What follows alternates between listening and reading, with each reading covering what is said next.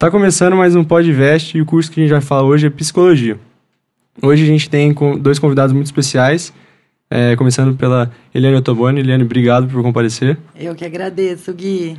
E também o, o estudante de pós-graduação no ITEC e formado na FEA, Matheus Rocha. Obrigado, Matheus, por comparecer. Obrigado eu pelo convite. Antes da gente começar, agradecer aos nossos patrocinadores, começando pela Helenita, que é uma marca de bolsas de artesanato. Então o Instagram vai ficar aí na tela, depois dá uma conferida lá. Também a Facul for You, que é a nossa plataforma que tem o mesmo propósito que a gente, te ajudar a escolher a faculdade certa para você. Então o QR Code vai ficar na tela, depois dá uma acessada lá. E também a ITEC, que é referência é, em psicologia, atendimento e curso, que é a Eliane que comanda lá. Você podia também falar um pouquinho para a gente. Sim, venho hoje né, representar a minha equipe do Instituto de Terapia Cognitivo Comportamental, ITEC, Aracatuba eu como diretora do ITEC. O ITEC existe há 19 anos, Gui. É, e ele iniciou é, com os atendimentos clínicos e avaliações, e paralelamente já iniciando alguns cursos de extensão, e logo em seguida, depois de dois, três anos, já os cursos de pós-graduação. Que legal. Então, é isso. É, também a gente tem uma professora e um aluno aqui, né? É. Então, é, se você pudesse contar um pouquinho de como começou, Eliane, o seu envolvimento com psicologia, como que foi o começo de escolha de faculdade? Claro. Bom, o... não foi diretamente a minha primeira escolha, né?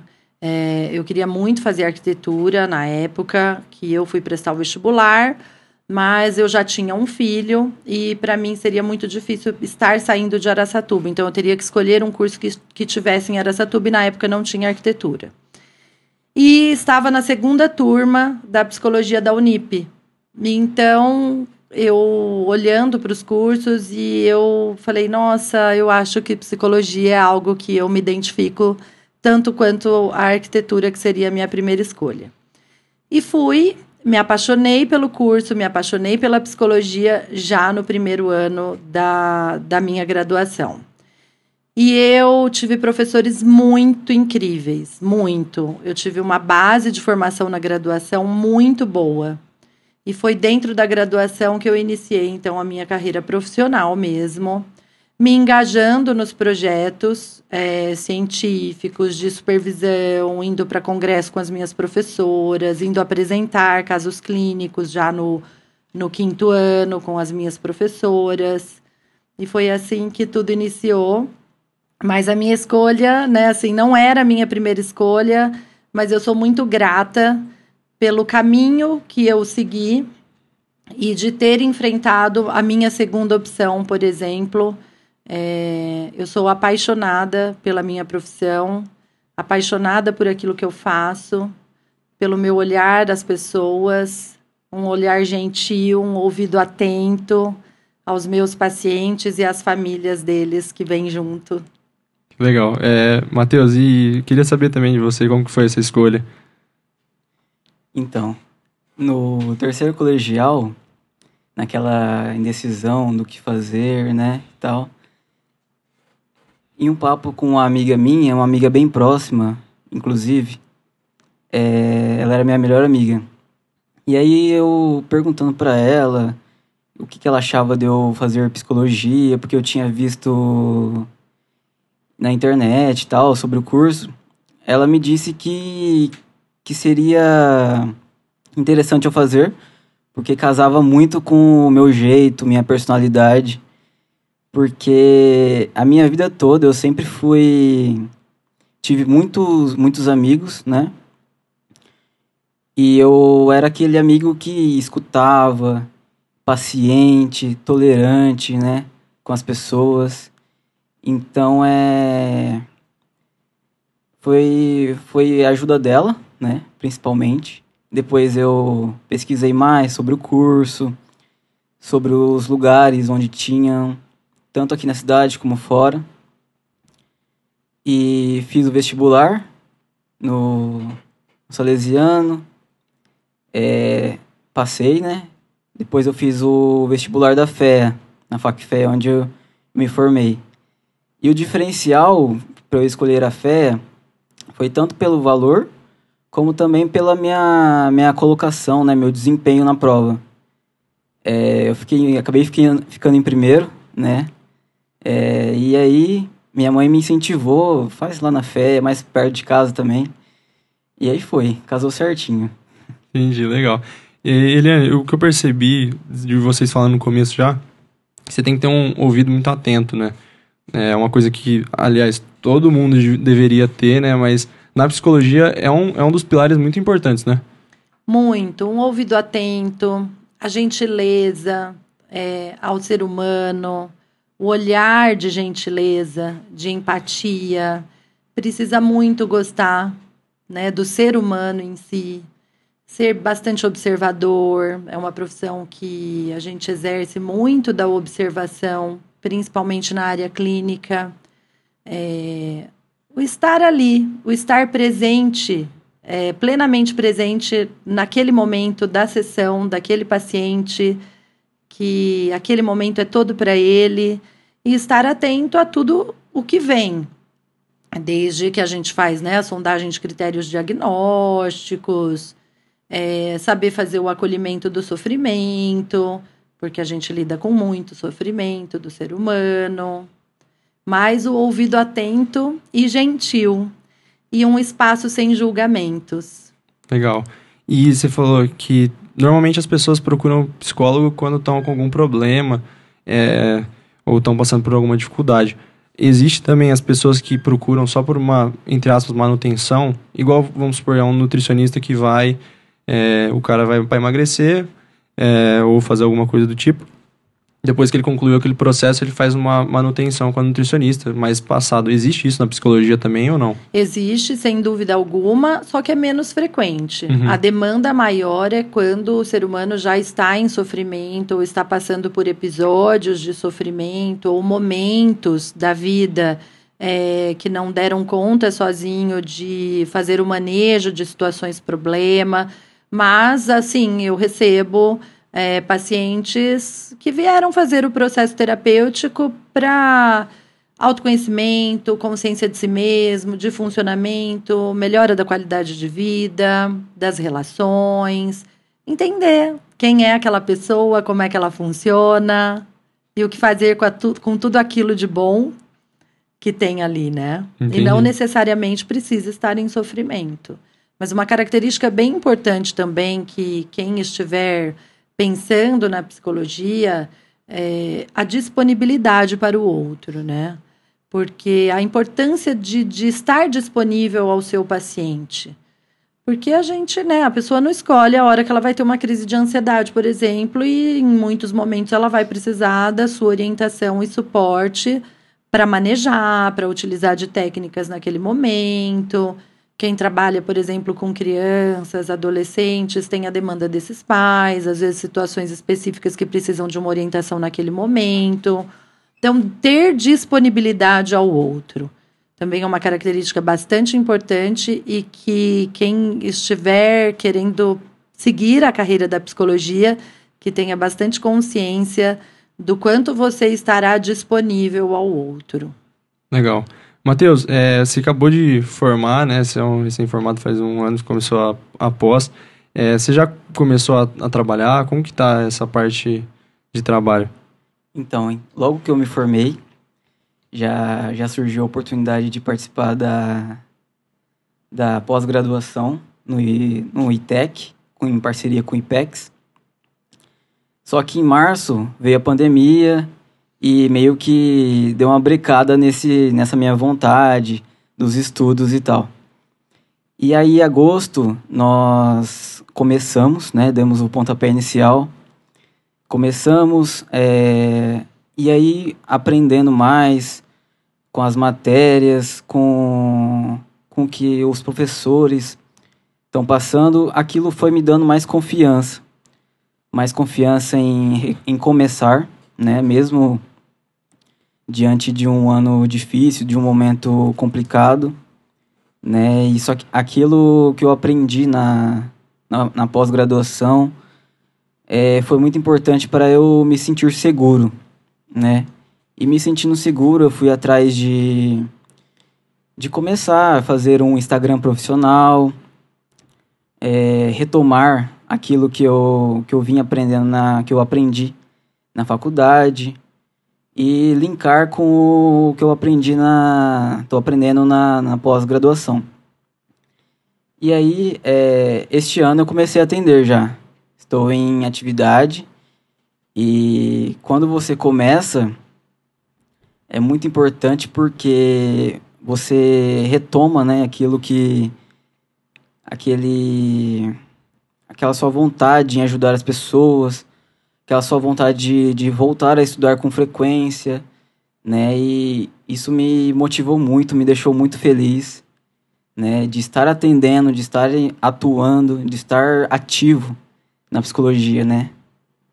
O que, o que, o que talvez faltou para mim ano passado, tal. Mas agora eu tô, tô bem motivado e com a, com a ajuda do, da pós-graduação eu pretendo ficar ainda melhor. Legal. É, e o Matheus tocou num ponto, Eliane, que eu acho que é muito interessante de você comentar, que é o começo de, do atendimento, né? O começo profissional e também depois eu queria que você entrasse, Matheus. Como que foi o seu começo é, para você ganhar a confiança do paciente? Essa parte de início, eu acho que é, é, uma, é um, uma outra coisa muito importante, né? E muito difícil. Sim, ainda mais na psicologia, né? Porque quem busca terapia geralmente quer pessoas mais velhas, com mais tempo de formação, então, isso às vezes impede o paciente de fazer a formação de vínculo, de vínculo de confiança com o psicoterapeuta. Para mim, como é que foi? Não foi difícil, né? É, eu, além, sei lá, do fator sorte, né? Eu sempre me esforcei muito, muito mesmo, para ser uma boa profissional. E para ser uma boa profissional, eu precisava estar em contato direto com o estudo e com profissionais que eram referência para mim. Então, eu falo assim que eu iniciei a minha carreira profissional dentro da, dentro da graduação. E essa é uma dica que eu deixo também é, para os graduandos, para os pretendentes né, da graduação da psicologia, que aproveitem de toda e qualquer demanda de oportunidade dentro da graduação, principalmente, porque as faculdades, as universidades trazem essa demanda de oportunidade, de estágios, por exemplo, iniciação científica. Estejam perto de profissionais referências, né, aqueles referenciais é, de profissionais para vocês, para abordagem que você já sabe mais ou menos que você quer seguir, porque a gente tem várias abordagens, abordagens dentro da psicologia, então tem que fazer uma escolha para depois seguir sua carreira. E muito estágio. Então, assim, eu fiz estágios maravilhosos, obrigatórios e não obrigatórios, que foram divisores de água, assim, na minha vida pessoal e profissional. E que, então, durante a graduação, eu já fui me moldando e, inclusive, adquirindo confiança técnica, né? Que também é muito importante para eu dar conta da demanda que ia vir depois disso. E aí, já no quinto ano, eu fui fazer estágio onde? No ITEC. e aí, eu fui fazer estágio no ITEC. É, e as minhas professoras eram muito, muito boas, eram um, um super espelho profissional para mim e muito generosas na forma de me supervisionar, de me orientar tecnicamente é, de passar a informação técnica, e, e isso me deu uma base muito boa. Então, já no meu quinto ano, eu terminando o final, o final do meu quinto ano, eu passei na pós-graduação da FAMERP em terapia cognitivo-comportamental, a pós-graduação que hoje é a especialização que tem no Instituto já há alguns anos, no ITEC. E fui, e no final do meu quinto ano, eu fui convidada para entrar de sócia no ITEC. Então, assim, eu já saí meio que com a oportunidade ali, né? Mas houve um grande esforço para isso. É aquilo que eu falo: não tem dia, não tem hora, você pode, eu posso, né?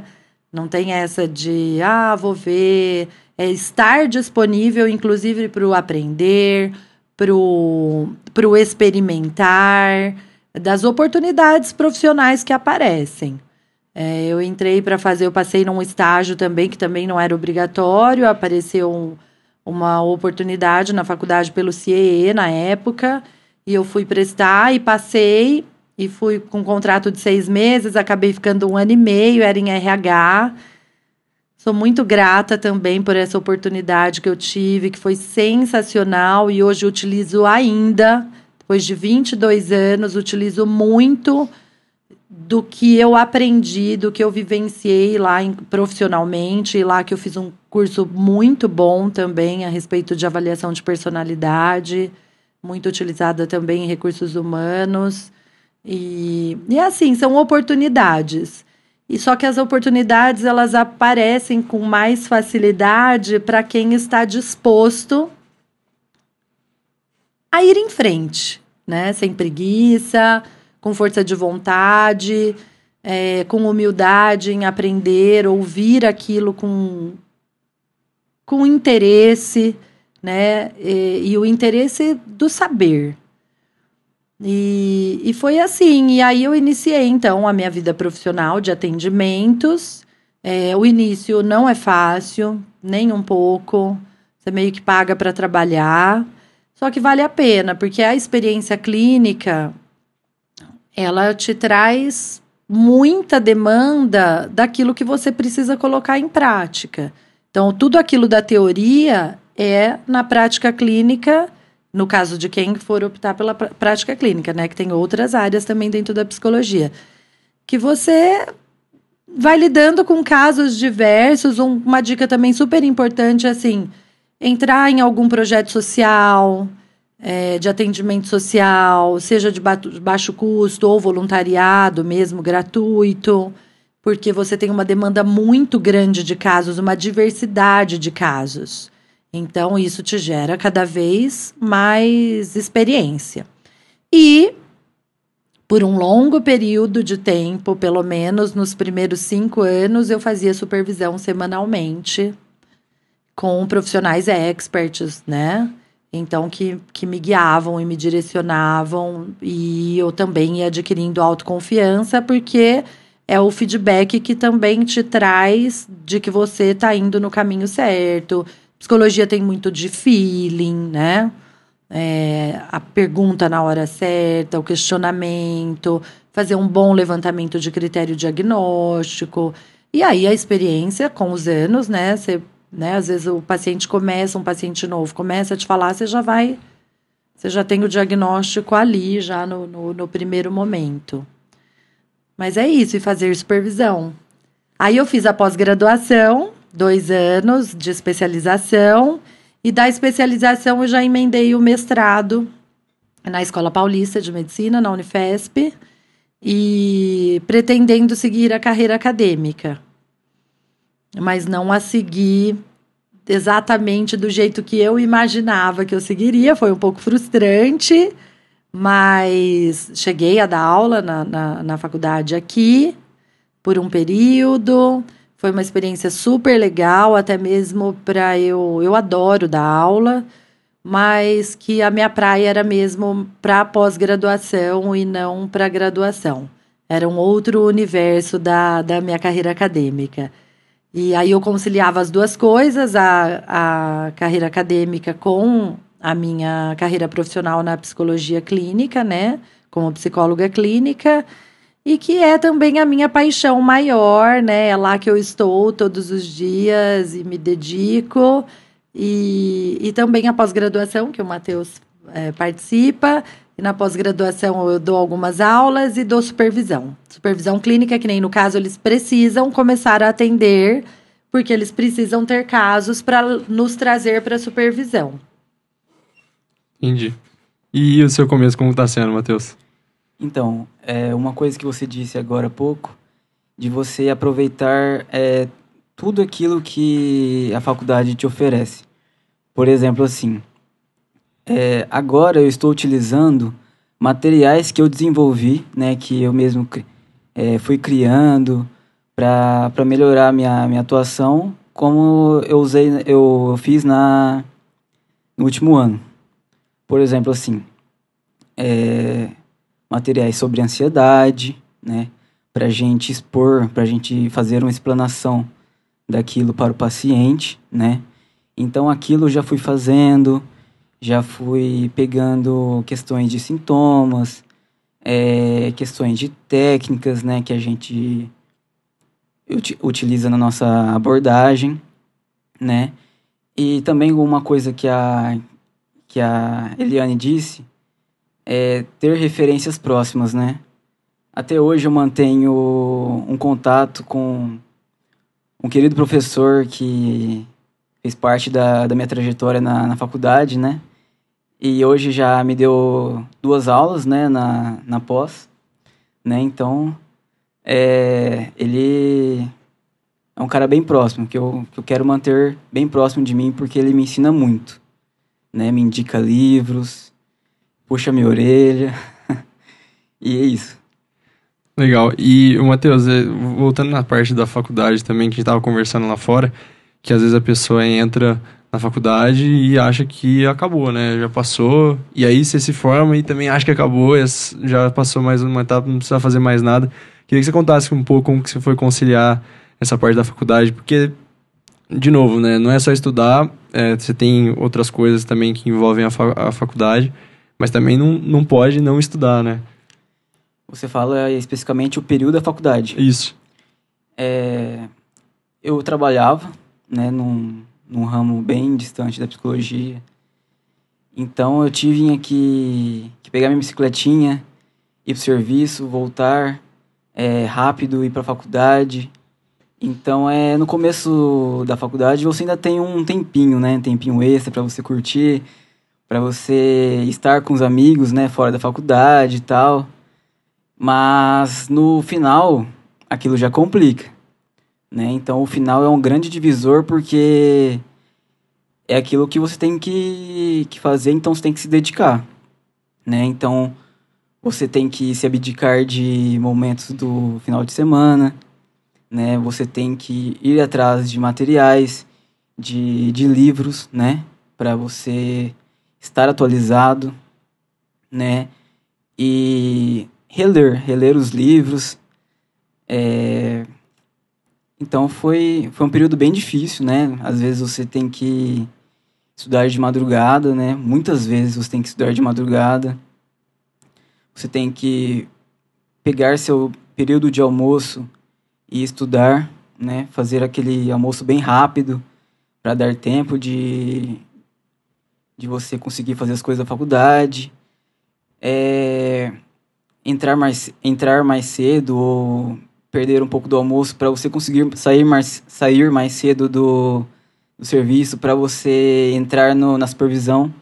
Minha supervisão era seis horas né? Então era extremamente complicado. E meu professor Márcio era bem rigoroso com o horário. É, então é tinha que sair mais cedo né? Como a faculdade era era prioridade então você tinha que conversar lá no serviço para dar tempo, né? De seis horas você tá lá já pronto com a sua, sua pasta, né? Com é, informações sobre o seu paciente ali para você começar a supervisão. E aí você sai de uma supervisão, já tem que... Caso você tenha feito um relatório que... Na parte clínica. Caso você tenha feito um relatório que não tá muito legal, o professor pega no seu pé para você refazer né, para você arrumar certinho a, a pasta, as documentações do paciente, para ficar uma coisa diária, não deixar para trás, porque deixar para trás é, é muito ruim depois, né, te sufoca. É, e é isso, é bem correria o último ano. É, e eu também queria saber, eu, o Matheus falou, a gente tem que. É, acho que voltando no ponto que você falou, né? A gente às vezes tem que abrir mão de algumas coisas e estar tá aberto a isso também na profissão, né? Sem dúvida alguma. Abrir mão de muitas coisas. Finais de semana, descanso, é, né? Muitas. É, uma família que tenha compreensão, né? Do amor e do respeito por aquilo que você faz. Então, maridos, filhos, as esposas. É, e aí você consegue dar conta. Mas. E ter a compreensão de que às vezes você vai estar num lugar social, às vezes, muitas vezes, você vai estar socialmente em algum lugar, num restaurante, num casamento, num, num mercado, e vão te parar é, para fazer uma terapiazinha, uma orientação ali. E, e sem dúvida alguma, que nem nós estamos com pouquíssimos finais de semana livres, né? Temos o domingo livre. E, e é o que tem, é aceitar aquilo que tem, porque eu, eu falo muito assim, Gui. Eu acredito muito nas escolhas, né? São escolhas pessoais, são escolhas de vida. Então, assim, por que eu, eu, eu tenho o direito de reclamar daquilo que eu mesma escolhi para mim? E de algo que eu escolhi que me faz tão bem diariamente. Claro que em alguns momentos, que nem principalmente agora, né, nesse período de pandemia, há um ano a demanda ela está muito grande, muito. Então, nós estamos assim bastante exaustos, bem exaustos no nosso trabalho, porque a demanda ela é muito grande. Então, se você é, tiver saúde para trabalhar 24 horas por dia, você vai trabalhar, seja presencial ou remoto, ou online. Então, isso traz uma exaustão física, inclusive. Porque a exaustão mental ou emocional, depois de tantos anos, né, praticando da psicologia clínica, a gente consegue ter uma audição seletiva, fazer um filtro em relação a isso, a compreender a demanda do problema que é do outro, né? E a gente não entrar no problema que é do outro, senão nós vamos adoecer junto dele. Mas realmente, assim, é uma profissão que não tira férias, né? Ah, tira férias. Tira, você tira uma semana, duas no máximo, mas dificilmente seguido. O único momento que o ITEC fecha são duas semanas no final do ano, entre Natal e Ano Novo, porque geralmente as pessoas também é, não estão ou não estão presentes, né, os pacientes, ou também não estão no engajamento de, de dar continuidade naqueles diazinhos de festa, no processo terapêutico, então é algo que a gente consegue dar uma respirada ali, estar com a família naquele momento. Mas agora que veio o, a demanda e a modalidade do online de uma forma muito mais presente, muito mais frequente do que era antes, então Agora não tem dia, lugar, nem hora. Não tem mais aquela questão só de, ah, eu atendo ali na clínica, ali no ITEC, na minha sala. Não. Atendemos em qualquer lugar, a qualquer hora. E isso acaba limitando mais ainda qualquer tempo livre que você tenha. Então, a importância também de administrar isso pela qualidade de vida do profissional, né? Então, ter o tempo para atividade física, para o momento que você está livre ou que você está com a família ou com os seus amigos, que ele seja pleno ali, né? E que você esteja plenamente ali, para que a gente também possa ter uma qualidade e uma saúde mental preservada diante de tanta demanda que está vindo. É, e ele, eu queria até tocar no assunto que eu achei que psicólogo só trabalhava com clínica, assim. Quais são as outras áreas que a psicologia pode abordar e que a pessoa, às vezes, o pessoal que está assistindo e uhum. ouvindo, também acha, tem essa mesma opinião? Então, ela pode trabalhar em institucional, né, empresa, educacional, em escola, hospitalar, né, nos ambientes de saúde. E aí, Matheus? Residência ah. terapêutica. É, residência CAPES, terapêutica. É, por exemplo, as clínicas de dependência química ou residências terapêuticas para transtornos psiquiátricos. Ah, é. Parte jurídica Jurídica, também. assistência técnica judicial. É muito amplo. É Onde muito tem amplo. pessoa, é. deveria ter um psicólogo.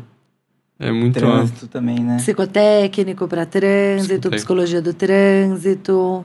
É bem amplo, bem amplo mesmo. Psicologia social.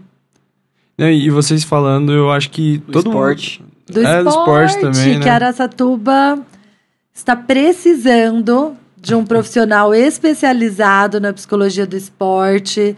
Sim, eu tenho muita procura, é, principalmente dos jogadores de tênis, né? Essas equipes, uma moçada que está muito forte vindo aí. E Estamos carentes em Aracatuba e na nossa região por especialistas em psicologia do esporte. Gui, é interessante também a, agora, em, tá vindo em, em alta o, a psicologia dos esportes online, do e-sports, né?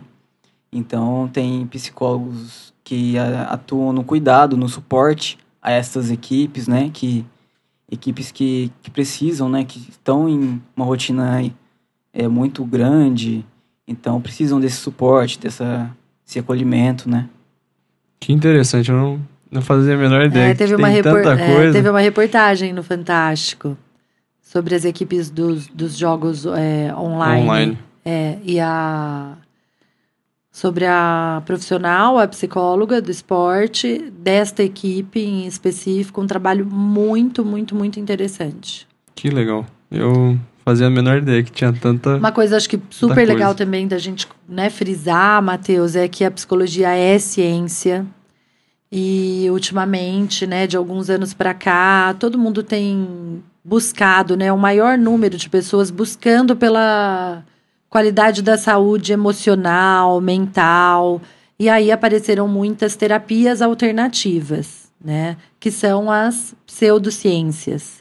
Então a gente tem que tomar muito cuidado a população e principalmente os graduandos e os profissionais de psicologia, recém-formados ou não, para ter a referência da ciência, aquilo que tem embasamento científico, que tem referencial científico, porque, inclusive, fazer práticas de pseudociência dentro da psicologia ou paralelamente à sua profissão, você, psicóloga, é, enquanto psicólogo ou psicóloga, aplicar uma técnica alternativa, uma pseudociência, isso é crime para o nosso conselho. Para o pessoal que está querendo fazer psicologia, né? É, ali Eliane estava falando sobre essas pseudociências. Então a gente aprende, tem dois semestres na faculdade onde eu fiz, sobre ética. Então a gente aprende, aprende sobre o código de ética, o que o psicólogo pode fazer, que não pode fazer, o que é vetado e tal. Então é, é muito interessante também é, estar atualizado né, sobre o que está é, tá sendo estudado, o que está sendo testado, né? Então a gente, como psicólogos, precisamos ter um, um conhecimento sobre e estar inseridos na psicologia, né, baseada em evidências, né? Precisamos de evidências, é, muito estudo, né? Estudos excessivos que comprovem que determinado transtorno é, pode ser manejado de um jeito, né? Então a gente precisa disso. Legal. É, até tocando em outro, outra área também que eu, que eu tenho curiosidade de saber, qual que é a, a diferença, assim, é, sei que vocês dois são psicólogos, né? Mas eu, eu acho que muitas pessoas não vê tanta diferença entre um psicólogo e um psiquiatra. Uhum. Então, Eliane, se pudesse falar um pouquinho a diferença para o pessoal. O psicólogo, né, então, é o profissional que faz a psicoterapia. Né? Então, o processo da psicoterapia ou todas as, ou essas outras áreas que a gente falou dentro da psicologia. O psiquiatra é o médico especialista em psiquiatria. Então, o médico psiquiatra, ele faz avaliação diagnóstica, ele receita medicação, se necessário, para intervenção daquela, daquele caso, daquela doença, daquele transtorno psiquiátrico. É... E também existe uma especialização dentro da psiquiatria médica, né? É, que o, o, médico psiquiatra ele também pode ser psicoterapeuta. Ele faz uma especialização e aí, dentro, então, da, da atuação médica dele, ele tem a especialização e a autorização para também fazer psicoterapia, aplicar a psicoterapia. Então, psicólogo faz terapia. Né? O médico psiquiatra, ponto, sem a especialidade em psicoterapia, vamos pensar assim, é que avalia, faz avaliação diagnóstica e receita a medicação, faz o tratamento medicamentoso quando necessário. Entendi. Legal. É, e até, é, Matheus, eu queria que você contasse um pouquinho da experiência, como está sendo fazer a pós lá no ITEC, é, como hum. que foi essa escolha. Não se sinta pressionado porque Meu ele está aqui. é, para o pessoal aí é, saber, na, na parte clínica da psicologia, né? Então, nós temos muitas abordagens. Né? Temos a psicanálise, temos a fenomenologia, temos a sócio histórica, né, que é um olhar social, e temos a, a linha cognitivo-comportamental, né, que, começou lá na década de 60, né, e tal. Então, é, essas abordagens a gente vê na faculdade, né, a gente estuda, temos semestres é, sobre essas abordagens, né, e tal. Então, no último ano, a gente precisa escolher uma abordagem para trabalhar. Ao psicólogo, é essencial que ele escolha uma abordagem só, não utilize várias, né? É, e tem uma linha de raciocínio, é, raciocínio baseado em evidências, né, para o seu trabalho. E na, na faculdade, é, eu me interessei, me apaixonei pela terapia cognitivo-comportamental, né? É, então, eu usei-a, usei ela na, na faculdade, no último ano, atendendo, né, com minha abordagem. E cada vez mais, no contato com ela, eu fui vendo que aquilo se encaixava para mim, e nada mais. Né? Aquilo se casava com minha personalidade e tal, porque tem muito isso também. E a terapia cognitivo-comportamental é, é minha abordagem até hoje, né? E com base nela, é, o ITEC fez este, é, essa pós-graduação, né? Que lá é voltado para isto. E nela a gente aprende do, desde o comecinho, né? Da, da psicologia cognitiva, da ciência cognitiva, né? Vai lá no, no início mesmo, nos experimentos comportamentais, em laboratórios, tudo aquilo para ir começando a falar sobre terapia. Então, tudo, aqui, tudo isso, né, me, me anima demais, né? Eu sou muito... Tenho muito interesse nisso, né? E após me, me ajuda a inter, entender mais sobre a abordagem, porque na, na, faculdade, na, na faculdade a gente tem um, um estudo, só que não é tão voltado para aquilo, né? Sim. E na pós a gente tem o, a oportunidade, né, de estar mais engajado, de estar atualizado, né? Para você ter noção, mês passado eu tive aula com professor doutor Bernard Rangé, né, o Rangé. E foi incrível, né? Mesmo que online, tá ali de frente, eu tirei várias fotos assim do, do notebook. Ele é um dos maiores referenciais na psicologia cognitivo comportamental do nosso país. É, eu comprei um livro dele em 2018, eu acho, para usar na, usar na faculdade, né, que se chama Psicologias Cognitivo-Comportamentais. E nela te, é, tem muitos capítulos que ajudam a trabalhar com a, com a TCC, né, Terapia Cognitivo-Comportamental, em várias áreas, né, no luto, nos transtornos. Então é, é um livro que eu utilizo, né, até hoje, que eu, que eu recorro. E foi um grande privilégio, né, estar de frente com um grande nome da psicologia, né, que é uma boa referência, uma ótima referência para nós, né? E só só acrescenta ainda mais, né, na pós-graduação e você percebe como ela é rica, né? Rica de profissionais, rica de materiais, porque a gente também recebe muitos materiais da da pós, né? Tivemos aulas de avaliação, aulas é, sobre atendimento infantil, aulas sobre transtornos de ansiedade, aulas sobre com Bernard Rangel, nós tivemos sobre toque, né? E pânico. Sim. Pânico, né? Então é, é muito rico. E a gente tá, tá só no comecinho, a gente vai para a sétima aula esta semana, né? Então faltarão ainda muitas, né? A gente encerra ano que vem. Então, São tem... 24. Estamos na sétima desse, dessa turma, né? Então eu tenho muito ainda a aprender, né? A evoluir, a errar, a acertar, a me, me transformar, né? Como um, psicólogo. Sabe, Gui, é... sair da graduação e parar ali não rola. Então, é na, na graduação a gente passa por todas as abordagens, né? Então, você tem ali, só que você não tem um aprofundamento delas.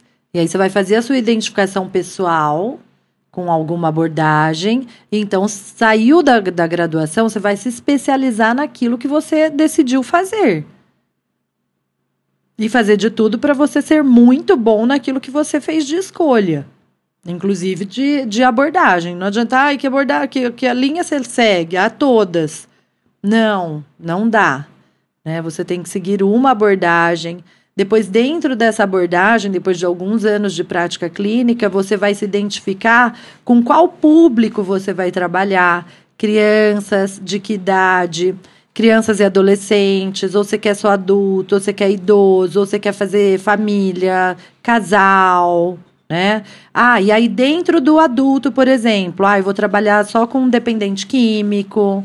Então, o que é? Ah, eu trabalho só com ansiedade. E aí você vai se especializar de novo naquele público e naquela demanda de, de população, então, que você quer ser especialista ou que você se especializou para aquilo.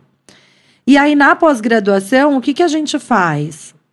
A gente pega os profissionais que são referência naqueles transtornos específicos, por exemplo, enquanto é, docentes, então são docentes assim é, muito referenciados mesmo, só que também fazem atendimento clínico. Então, esse é o grande diferencial da pós-graduação deles, por exemplo, porque a gente coloca profissionais enquanto, é, enquanto docentes, mas que fazem atuação clínica.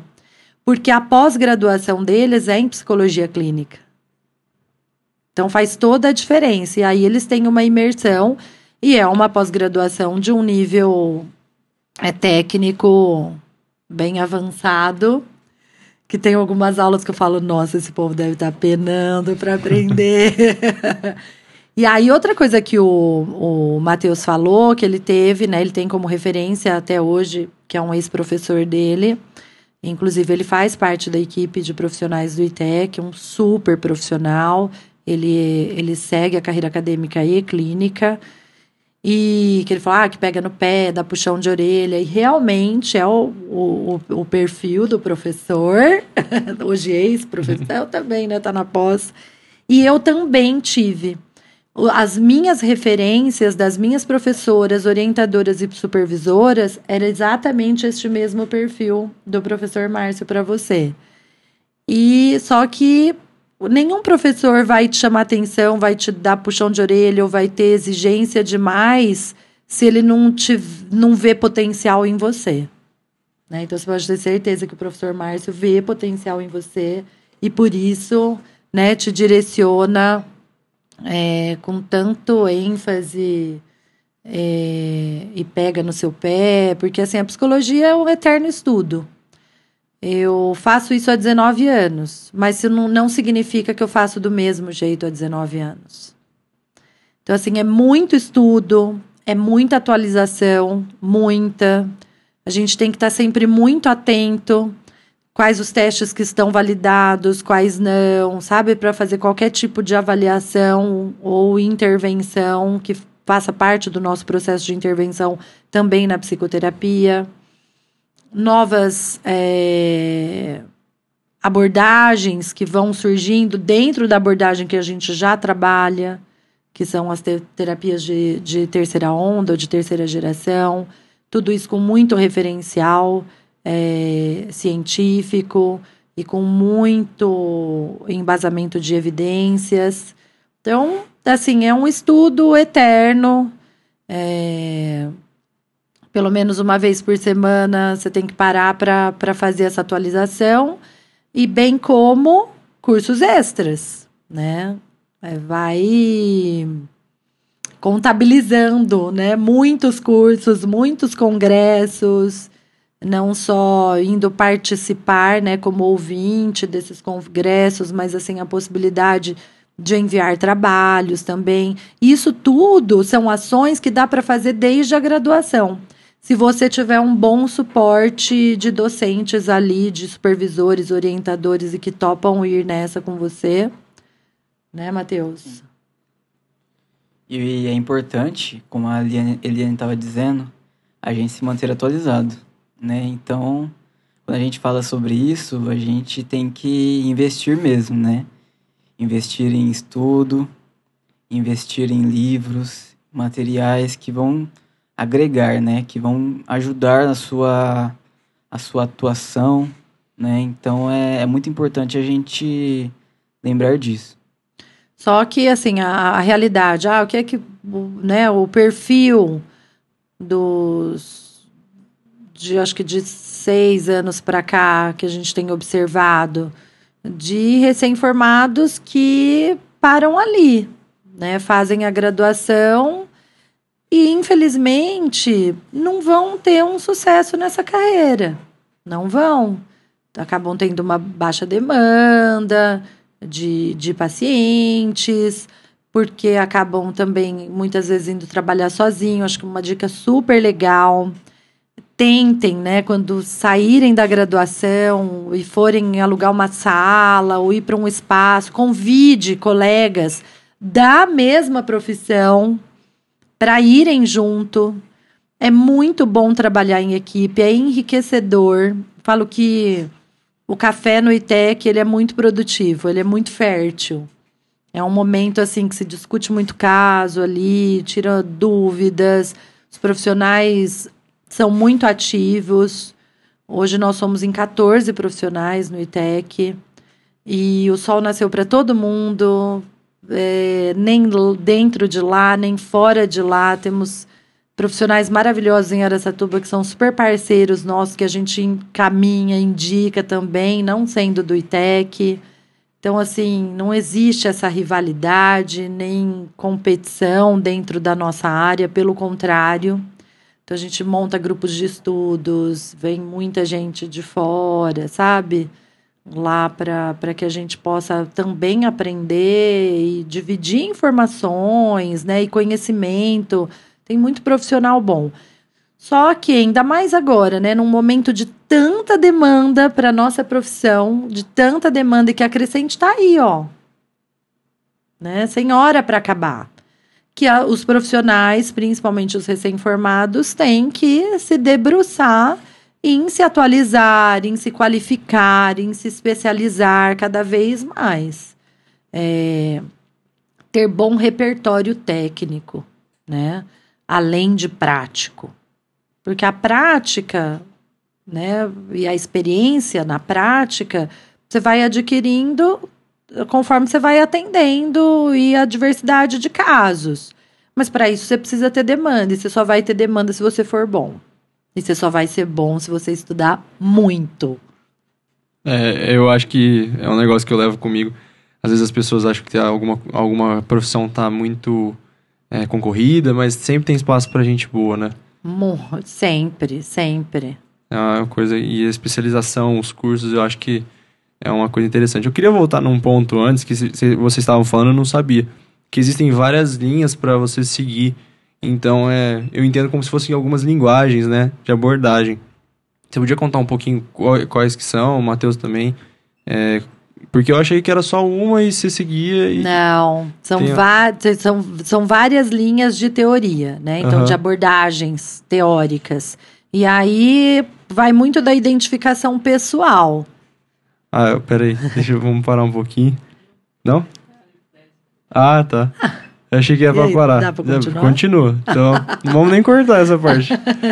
Então, são abordagens teóricas, né? Então, teorias é, que a gente se identifica pessoalmente, na verdade, na faculdade. Então, assim, é, os psicanalistas que me perdoem, mas peguei exame de psicanálise, era uma abordagem que eu me identificava zero, zero. Eu, Eliane, a minha cabeça não chegava lá.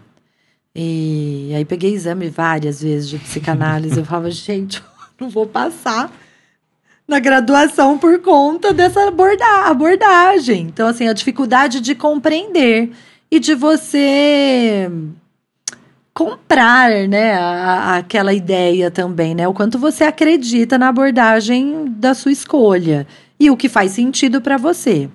E outra coisa muito importante é fazer escolha de abordagens que tem maior número de estudos científicos e de comprovação de evidência científica. É... Matheus, você quer falar que você está mais fresco sobre as abordagens? Assim, gente, porque eu sou totalmente TCC. Vou falar. Então, na faculdade a gente eh, tem essa- essas abordagens, né? Cada semestre, por exemplo, no a gente, eu tive três de psicanálise, né? Então nós vimos muita coisa. É, depois eu tive. Não, ele quer saber, assim, um pouco da característica de cada abordagem. Isso, exato. De cada linha. Tá, então, a, a psicanálise, ela trabalha mais com, com a interpretação do inconsciente, né? Aquilo que não é tão... tão... É, Palpável? Seria? É, que não está tanto na nossa superfície de pensamentos uhum. e tal. Então, é um estudo que, que foca bastante também no passado, né? Na infância da, daquela pessoa, para trabalhar no, no agora. Mas a nossa, né, a terapia cognitivo comportamental, é uma, uma terapia que foca no, no agora, né? Mas o passado também tem a sua importância. A gente pode também é, dar um, uma olhada nela também com o paciente. É uma abordagem que, que trabalha a ideia de que nossos pensamentos, né, podem influenciar nossas emoções e nosso comportamento. E nosso comportamento também pode influenciar nossos padrões de pensamentos e emoções. Então, é, a gente, é, nessa abordagem, a gente educa muito. Ela é conhecida como uma abordagem educativa, né? Uma abordagem também que tem uma estrutura, né? Então, e, e também tem muitas técnicas nela. A terapia cognitivo-comportamental, ela, ela tá dentro da psicoterapia breve. Então, a duração do tempo de psicoterapia, ela tende a ser menor do que nas outras abordagens. Principalmente por, por conta da base da psicoeducação ao paciente. Então, o paciente aprende a ser o seu próprio terapeuta. Então, às vezes, vai lá pontuado para uma trabalhar uma situação X. Aí, o que, que acontece? Ele acaba aprendendo no manejo daquela situação X, ele generaliza para enfrentamento de muitas outras situações. E leva isso para a vida. Entendi.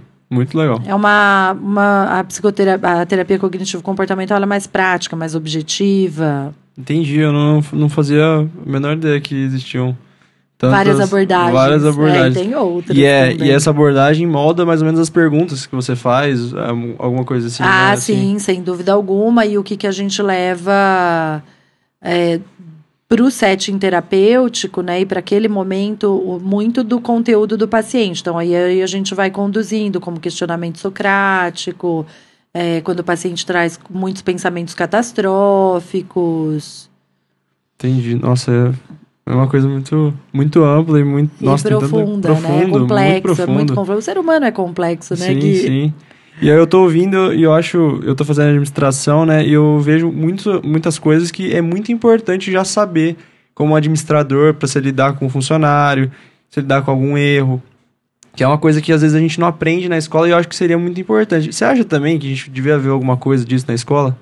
Sem dúvida alguma. Até mesmo porque, assim, que nem, por exemplo, lidar com pessoas, né?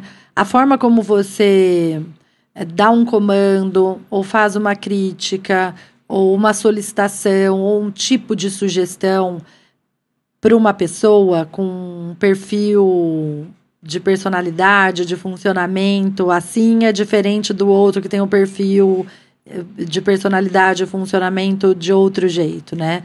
Então, a forma como a gente também se molda para conduzir de forma mais assertiva o relacionamento com o outro, o relacionamento interpessoal. Então, só que Quanto mais a gente conhece a si mesmo, a gente consegue melhor conhecer o outro. Né? Quanto mais a gente tem um olhar de consciência próprio, né? Você tem uma maior amplitude, uma visão mais ampla daquele que está ali na sua frente. Você consegue fazer uma compreensão melhor de quem é o outro. E aí ter a empatia, e ter assertividade, melhor assertividade, melhor repertório para conduzir aquele que é só ele sendo ele. E ter menos reatividade, né? Então, assim, o, o outro reagir menos em você. E você preservar a sua saúde mental, a sua saúde emocional. Então, ter o conhecimento. E para isso é a psicoterapia, né? Como é que você vai conhecer a si mesmo de uma forma tão profunda? com a psicologia. Você ia falar alguma coisa, Matheus? É, eu queria falar um pouco sobre, agora direcionado para quem está pensando, né, Aham. em fazer a, a faculdade. No começo, assim, você, você vai ter uma, assuntos mais introdutórios, né, que o pessoal acha que não está muito relacionado, mas está bem relacionado, né, como biologia, né, a gente tem no começo, matemática, Estatística. Nossa, tem estatística também? Para que, que quando eu tive estatística, eu falava, tá tudo errado. Não é possível que, que eu tô tendo estatística na psicologia. Foi bem no começo. Gente, não reclamem. Faz toda a diferença na hora de ler um artigo científico, os resultados. Na hora que você tem que fazer o seu TCC, inclusive, seu trabalho de conclusão de curso, ou a sua monografia, ou seu artigo científico no mestrado, o que seja, faz toda a diferença. Se dediquem à estatística dentro da psicologia. Que coisa.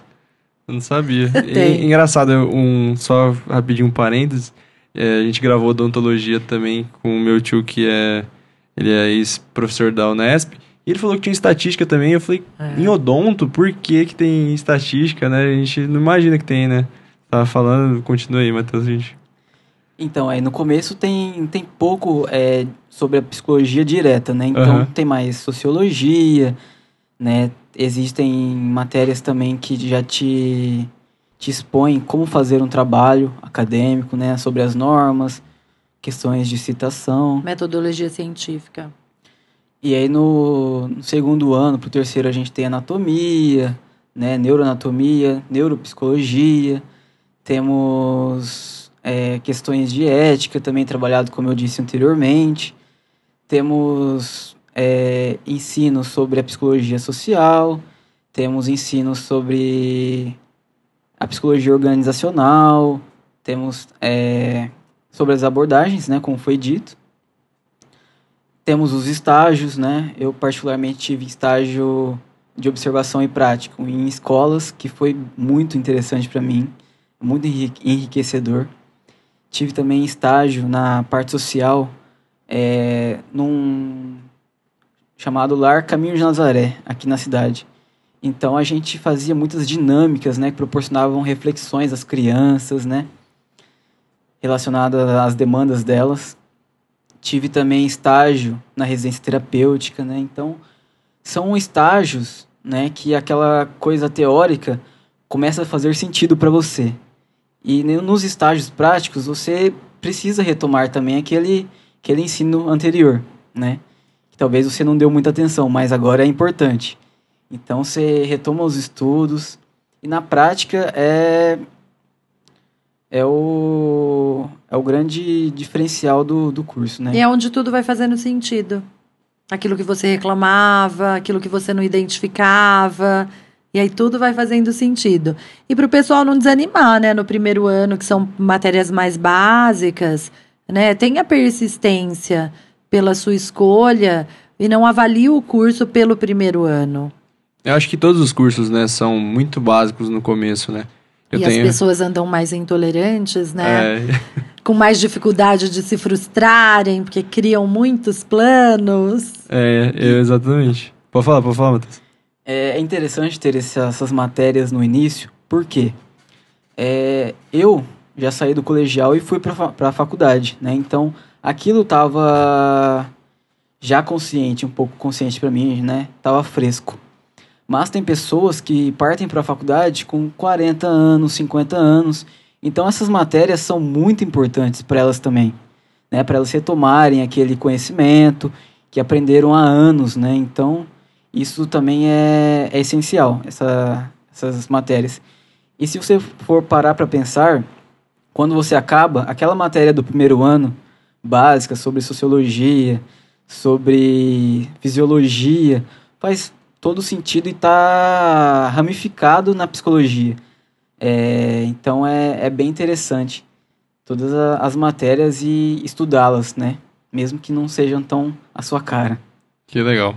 É, gente, pra gente encerrar, é, eu queria que vocês deixassem uma mensagem, assim, é, do- da maneira que vocês quiserem, para o pessoal que tá pensando em fazer psicologia, que tá com a dúvida, é, enfim. pode ficar bem à vontade. Ah, eu tenho a dizer que há anos eu estou ouvindo que é a profissão do futuro, né? E realmente esse futuro ele está sempre acontecendo, ano a ano, a todo momento, a demanda está aí. Então é uma profissão assim muito promissora, muito promissora mesmo. E, e que eu que, também quero deixar registrado aqui para quem, né, estiver decidido que vai fazer a graduação, faça a diferença na sua graduação, né? É, dê o melhor de você, profissionalmente falando, é, se destaque, porque você constrói a sua carreira profissional já dentro da graduação, entendam isso. Então, o que vem de oportunidade, abracem. Ah, mas não era muito o que eu queria. Vai lá experimentar, né? Vai conhecer. É, vai experimentar do novo, porque você pode se identificar. Às vezes está esperando tanto por uma área específica e a hora que você vai experimentar dela num estágio, você fala: ai, não, não é o que eu quero, vou mudar.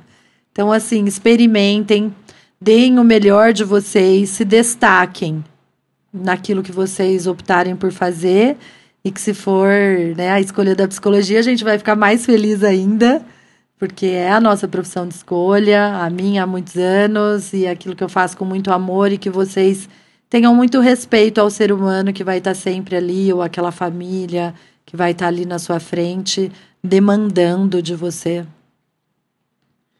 Eu quero deixar um comentário, é, falas aqui, né, para pessoal que, que almeja fazer psicologia ou fazer uma faculdade.